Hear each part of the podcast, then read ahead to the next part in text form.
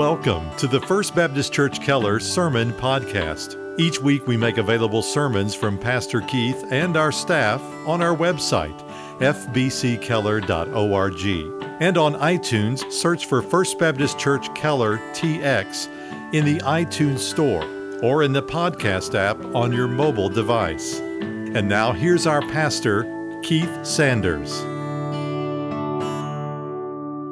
Invite your attention to the Gospel of Mark, Mark chapter 10 in your New Testament. Our text today, verses 42 through 45. Now, we've moved uh, briskly through the month of May through this little series we've entitled, What is the Gospel? And what we're trying to do is to answer some of life's greatest questions. Um, for the first week, we looked at the question of to whom is humanity accountable? And the answer from Exodus chapter 34 is God who reveals himself in the Bible. Remember, God spoke to Moses and described himself as long suffering, merciful, slow to anger, ready to forgive, but by no means does not punish the guilty. And then in week two, we asked the question what is this essential problem of humanity? Now, we have to distill a lot of problems down to an essential problem when we think about humanity, but the essential problem of humanity is himself, man, specifically man's sin. And today, what we want to do is ask the question what has God done about man's essential problem? So, the title of the message today is What God Did. Now, to answer that question, let's open our Bibles together to Mark chapter 10. But before we read the text, let me give you the context. Jesus is nearing the end of his earthly ministry. It's, it's sort of a parallel account of what Matt led us through this morning. It started up at Caesarea Philippi, where Jesus clearly said to his disciples, We're going to Jerusalem. I'm going to be arrested. I'm going to be tortured. I'm going to die. And apparently, he was saying that repeatedly all the way to Jerusalem. And he said some very specific prophecies about what would happen to him. He said, First, I'm going to be delivered over to the chief priest. And I think this speaks of the Sanhedrin, that council who he uh, came before, who sentenced him to death. Uh, also included the high priest, Annas and Caiaphas. And they did, in fact, condemn him to death, though they did not have the authority to carry out that sentence.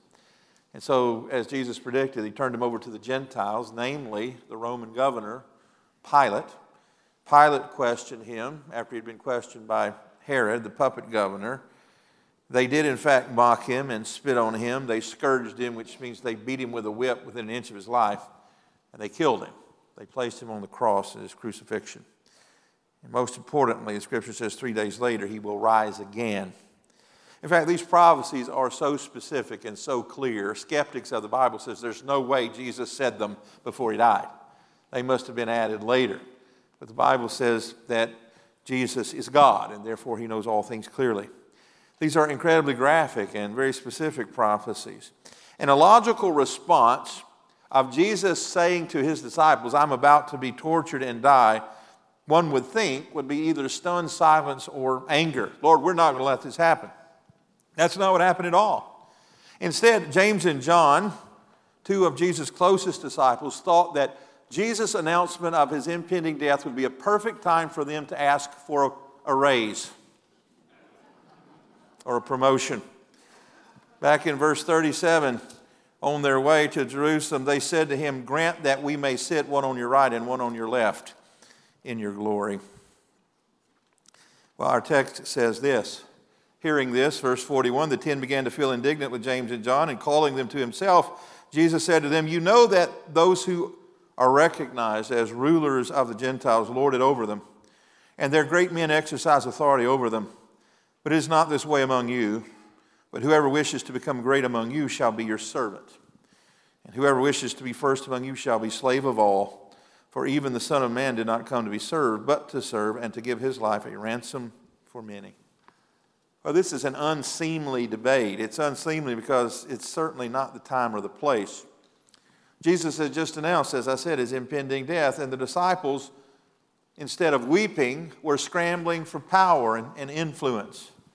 And believe me, people have not changed much in 2,000 years. They're still capable of some very unseemly talk. As I stand here, I'm often reminded of the year 2005 when our dear pastor, Leroy Patterson, passed away suddenly. And I had the great privilege of preaching his funeral service here, and this room was filled to to a capacity I've never seen before. And it was very moving and emotional time as we thanked the Lord for our faithful pastor of 14 years. And after the service, people stayed around for a long time and visited and, and talked. And finally, we do what Baptists do in those occasions. We went to the fellowship hall to eat. And I was walking a few steps behind Dr. Patterson's family, and I saw over in one corner a man who I knew, not a member of this church, lurking in the shadows. And I could tell he was waiting for me. And sure enough, as I walked by, he grabbed me by the arm and pulled me into the shadows where he was and began to list his resume to me and why he is the most obvious and appropriate person to fill Dr. Patterson's pulpit in his absence. And I asked him, probably with a little anger in my voice, Can you please wait until we bury our pastor before you give me your resume? It was unseemly, it was inappropriate for the moment.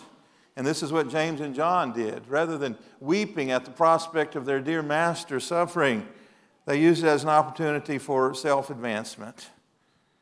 But something interesting about Jesus' response here, isn't it? Um, they got mad, the other disciples, the ten they're called here, but Jesus didn't. Because this was an ongoing problem that Jesus had observed everywhere they went. This seems to be the primary topic of conversation. For example, in Luke chapter 9, verse 46, it says, An argument started among them as to which of them would be the greatest. Here's Jesus performing miracles, and their question is, Which one of us is number two? Luke 22, in fact, it's even worse than that. Even after this event that's recorded that I just read, the very night of Jesus' arrest, Luke records, there arose a dispute among them as to which one of them was to be regarded as the greatest. And by the way, the ten were indignant, not because James and John had created a cultural faux pas or that they'd asked for a promotion. I think they were angry because James and John had beaten them to the front of the line. They all believed they were the ones who were deserving to sit on his right and on his left. There's some evidence of that. Remember, Peter, when Jesus said what was going to happen, said, Not me, Lord. All these other guys may abandon you, but I never will. Jesus told him that he would deny him three times before the rooster crowed. Judas, of course, always thought that he knew better than Jesus and became his traitor. How would Jesus respond to such an inappropriate conversation? Well, it's probably not what we humans would expect. We might expect anger, we might expect personal hurt, we might expect him to just give up on these guys and walk away from them, but it's not what he did. Verse 42 gives us an unexpected response. These men had been selfish, not thinking of Jesus. They'd been unsympathetic to his plight. Most of us would have said, Well, who needs them? and just left them to fight it out. Not Jesus. Verse 42 says, Calling them to himself, Jesus said to them, You know that those who are recognized as rulers of the Gentiles lord it over them and their great men exercise authority over them, but it's not this way among you. Jesus recognized disunity in the ranks, and he knew it was a threat. He knew that he would not long be with them, and he had placed upon these men the responsibility of taking the gospel all over the world. And so his action is surprising, but it is immediate. He doesn't let it fester. He calls them to himself right then and there, and he makes a decisive statement. He says, Look, you're behaving like lost people. Now, I remind us quite often here that it should not surprise us when lost people behave like lost people. We should not have the expectation of lost people, whether in the government or in the entertainment industry or our neighbors, that they behave like saved people. They act lost because they're lost. But we should have a different expectation of one another in the church, right? Those who claim to be born again, who have the indwelling presence of the Holy Spirit, and so he says, Look, you're not to behave like the Gentiles. When they get a title, they use it to get the next title. When they get some authority, they step on necks and throats on the way to the corner office. Not so among you. You're not to lord it over them. Because he knew these men would have authority after he left. They would be his apostles, his sent out ones, his ambassadors. It's amazing to me the gentleness of the Lord. He didn't blow up, he didn't call them out. He was gentle with them. And if there's anything that describes Jesus' treatment of sinners, it's gentleness. In fact, when he described himself, he says, Come unto me, all you who are weary and heavy laden, and I will give you rest. For I'm gentle of spirit, he said. But as I look at how we interact with one another, particularly on social media, as I watch how the evangelical church debates social issues and theological issues, I'd have to say one of the last words that comes to my mind is gentle. We tend to be incredibly harsh with one another. We think the worst of one another. If we don't walk lockstep with one another on every nuance of theology, we tend to put one another down or think that person is less spiritual than I. Jesus' action was decisive and immediate, it was gentle, it was thoughtful and clear. He says, Look, reason with me. You, you resent it, and you see in how lost people treat one another something you want to avoid, and now you're behaving just like that. He says, It's not to be that way with you. You are to be distinct and clear in your attitudes, actions, and speech. And friends, I think that's what Jesus meant when he says we are the salt and light of the world. And if the salt has lost its saltiness, it's good for nothing. If we're not any different in the world, why are we here? God leaves us in the world to influence the world for the gospel, not to become just like the world. And then he turns the corner and, and says, Look, whoever wishes to become great among you shall be your servant. It's interesting, isn't it, that he does not rebuke their ambition for greatness.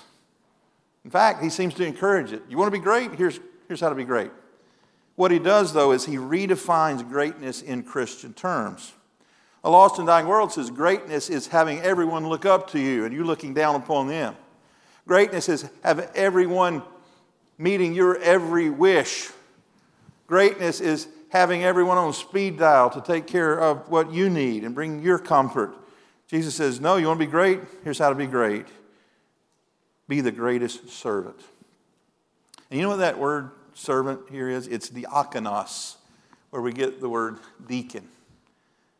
And I'm so pleased with our deacon body here, a group of men who have been trained and understood what being a deacon is. It's not lording it over people, it's not having people look up to them as some spiritual guru. It's quietly and often anonymously serving the physical needs of this church widow women and children and those who are less fortunate, meeting the benevolence needs. This is what he's talking about. If you want to be thought of great in the eyes of God, serve quietly and serve one another. And then he says in verse 44 And whoever wishes to be first among you shall be slave of all. This is an even stronger Greek word than diakonos. It's doulos, which means slave. If you want to be first, be the lowest slave. This is how the Apostle Paul had to come to view himself.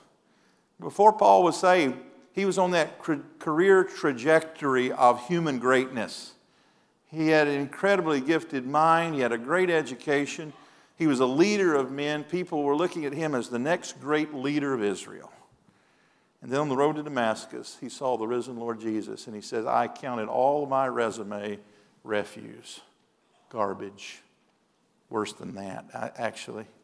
And then we find him in 2 Corinthians chapter 4, verse 5, writing to that church who had so many problems.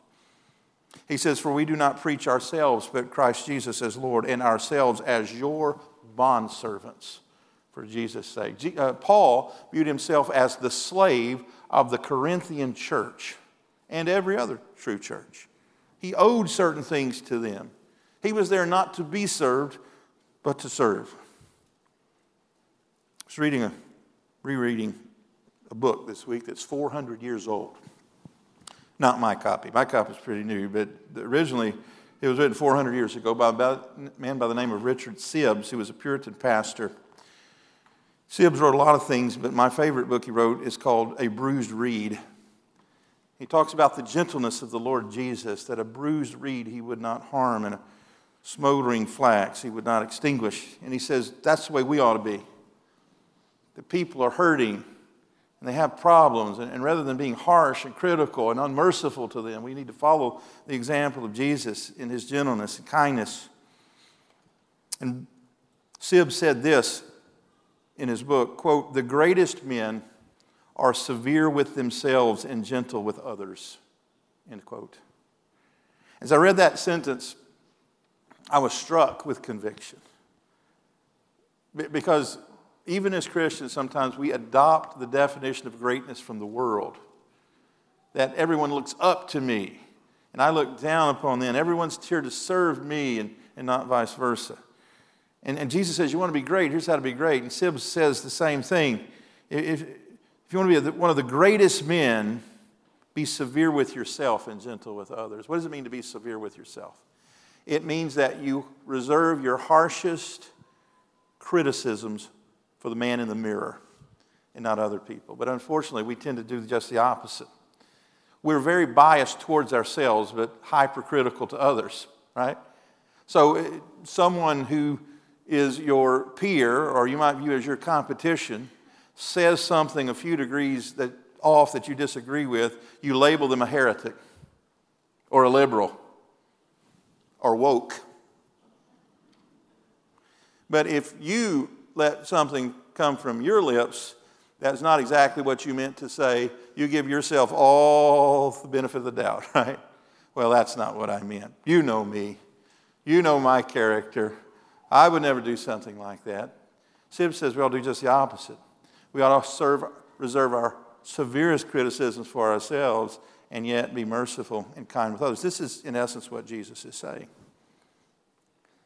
Now, the real issue, though, in this verse is that the disciples had not yet come to terms with Jesus' true mission. They were still holding on to their preconceived notions that they shared with the Pharisees and really probably the majority of people in Israel of what the Messiah would be like when he came. They had been told that he would be a military leader.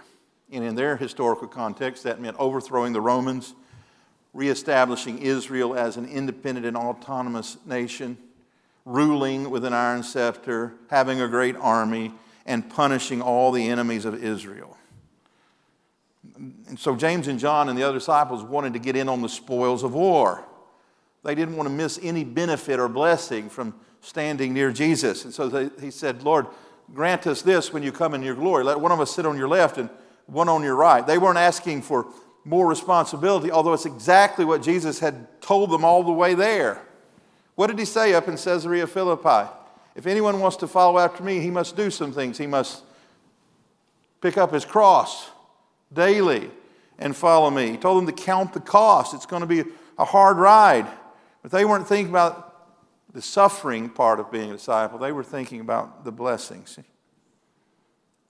And so let's just read that conversation and how it went. Back up to verse 37. They, that is James and John, said to him, Grant that we may sit one on your right and one on your left in your glory.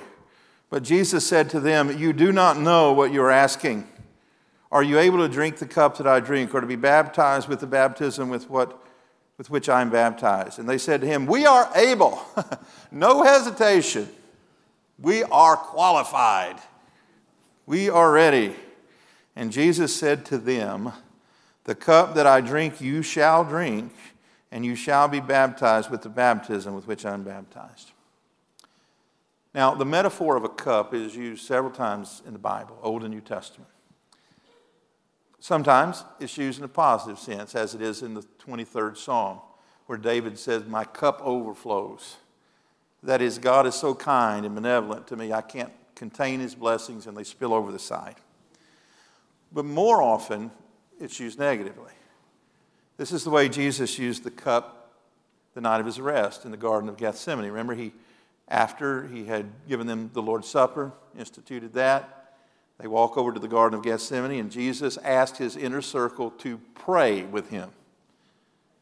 And he went on further in the garden, and what he prayed was this Father, if there's any other way, let this cup pass from me, this cup of wrath, this cup of suffering. And James and John and the others who thought so highly of themselves that they could stand anything and that they were ready for anything the Lord called them to do, could not even pray for one hour. Jesus says, You will share in this cup. And of course, we know all of the apostles suffered greatly most of them martyred a very violent death because of their relationship to Jesus. But to sit on my right and on my left, this is not mine to give, but it is for those for whom it has been prepared. And what Jesus does and says next rocked their world because he was, thirdly, an unanticipated Savior. He says in verse 45 For even the Son of Man did not come to be served, but to serve. Who is this Son of Man? Well, that's Jesus' favorite designation for himself. We were introduced to this phrase, Son of Man, when we studied the book of Daniel a few summers ago. It's the Messiah, it's the promised one. Jesus' primary purpose in his first coming, his first advent, his incarnation, was not to receive, but to give. Not to be served, but to serve. And when you read the Gospels and you just follow the timeline of Jesus' life, from the time he started his earthly ministry, he woke up early, spent time with the Father, and he worked night and day, healing the sick, traveling from town to town, teaching the masses, feeding the hungry Remember, at times the crowds were so great that people have to cut off the rooftops just to get down to him. And yet he patiently waited and healed and prayed and taught. But even those wonderful things that he did, those miracles that he performed, were not his primary purposes. We find Jesus' primary purpose for coming into the world, and the key verse, I think, in all the Gospel of Mark, if not all the Bible, and the answer to our question today what has God done about man's essential problem in the last phrase of verse 45. He says, For even the Son of Man did not come to be served, but to serve, comma, and to give his life a ransom for many. This is why Jesus came. This is what God has done about man's sin problem. He sent Jesus in the world to live a perfect life so that he could die as payment for sin. This is what God has done what man could never hope to do on his own. You could look far and wide among the 7 billion people on planet Earth, and not one is qualified to pay sin's price. Because all 7 billion of us have the same problem. We're sinners too. Sinners by nature, that sin that was passed down from our first parents, Adam and Eve, and sinners by choice. There was a price that had to be paid that no man could pay. That word ransom means the price paid to release a prisoner from captivity. It's not bail, it's not a temporary reprieve. It is the ransom, the price that is paid for permanent freedom. Many of us rejoiced when we saw the young soldier who was released from captivity in Russia a couple of weeks ago. But I can promise you, though we may never know it, there was a price that had to be paid for that. There's a price that has to be paid for freedom. And, and friends, Jesus has paid that price.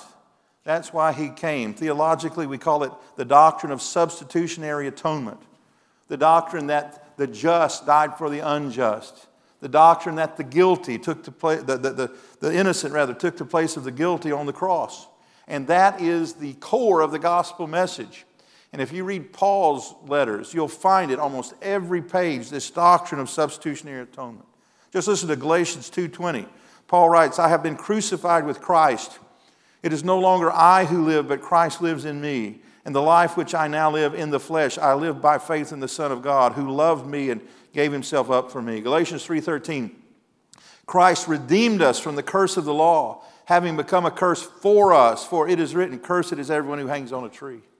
1 Timothy 2 6, he gave himself as a ransom for all, the testimony given at the proper time. Titus 2.14, speaking of Jesus, who gave himself for us to redeem us from every lawless deed and to purify for himself a people for his own possession, zealous for good works.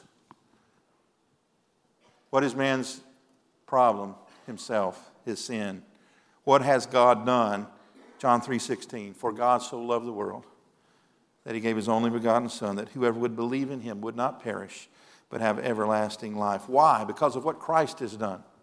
He willingly condescended to leave the glories of heaven, God of God, worshiped day and night by the angels, left the glories of heaven, and condescended to be conceived as a human in the womb of a virgin girl, was born as men are born, lived a righteous, holy, sinless life for 30 years, began his earthly ministry, continued in righteousness and holiness, tempted in every way we are, tempted directly by Satan, and yet without sin, he went to the cross willingly, and as Isaiah said, as a sheep before its slaughter.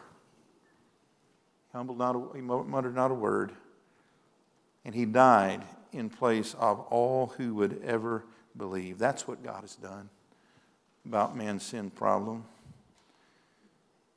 He provided salvation for those who didn't deserve it. And this certainly is an unmerited salvation. What do we call unmerited favor? It's the word grace, isn't it?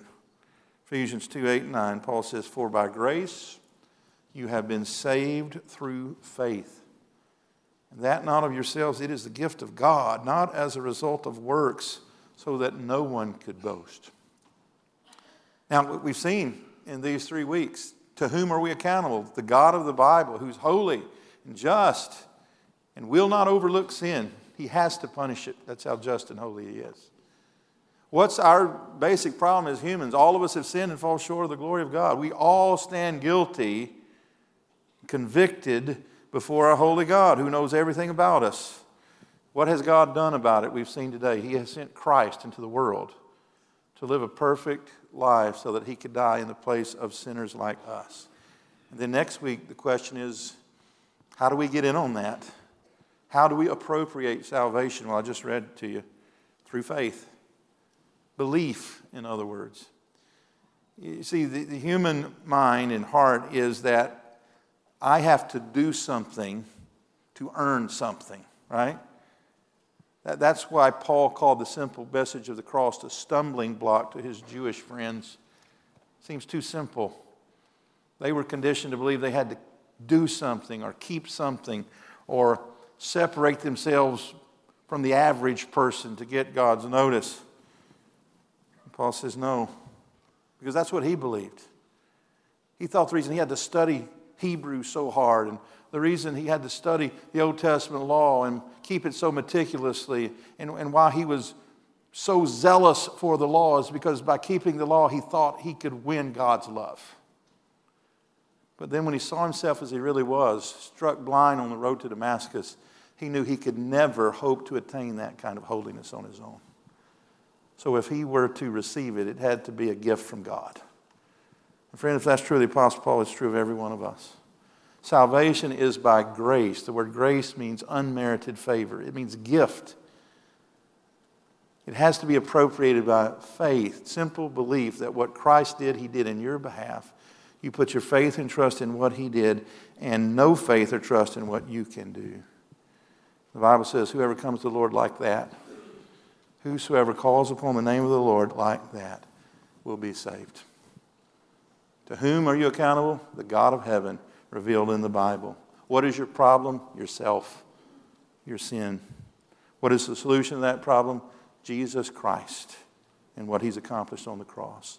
What is the proper response to that? Simple faith and belief. Let's pray. Heavenly Father, Lord, we thank you for your word. We thank you for the simplicity of the gospel. So simple that even children can understand it and be changed by it. But Lord, overwhelmingly unexpected. Father, just like the disciples and Pharisees were looking for a military king and a sovereign who ruled with an iron scepter, so many in our culture are looking for salvation in all the wrong places. They're trying to do something or change something or believe something that you never intended. Father, the answer to our greatest question how can a man be made right with God is simple faith alone in Christ alone. So, Father, I, I pray as we try to communicate the simple gospel with this community that that would be on our lips.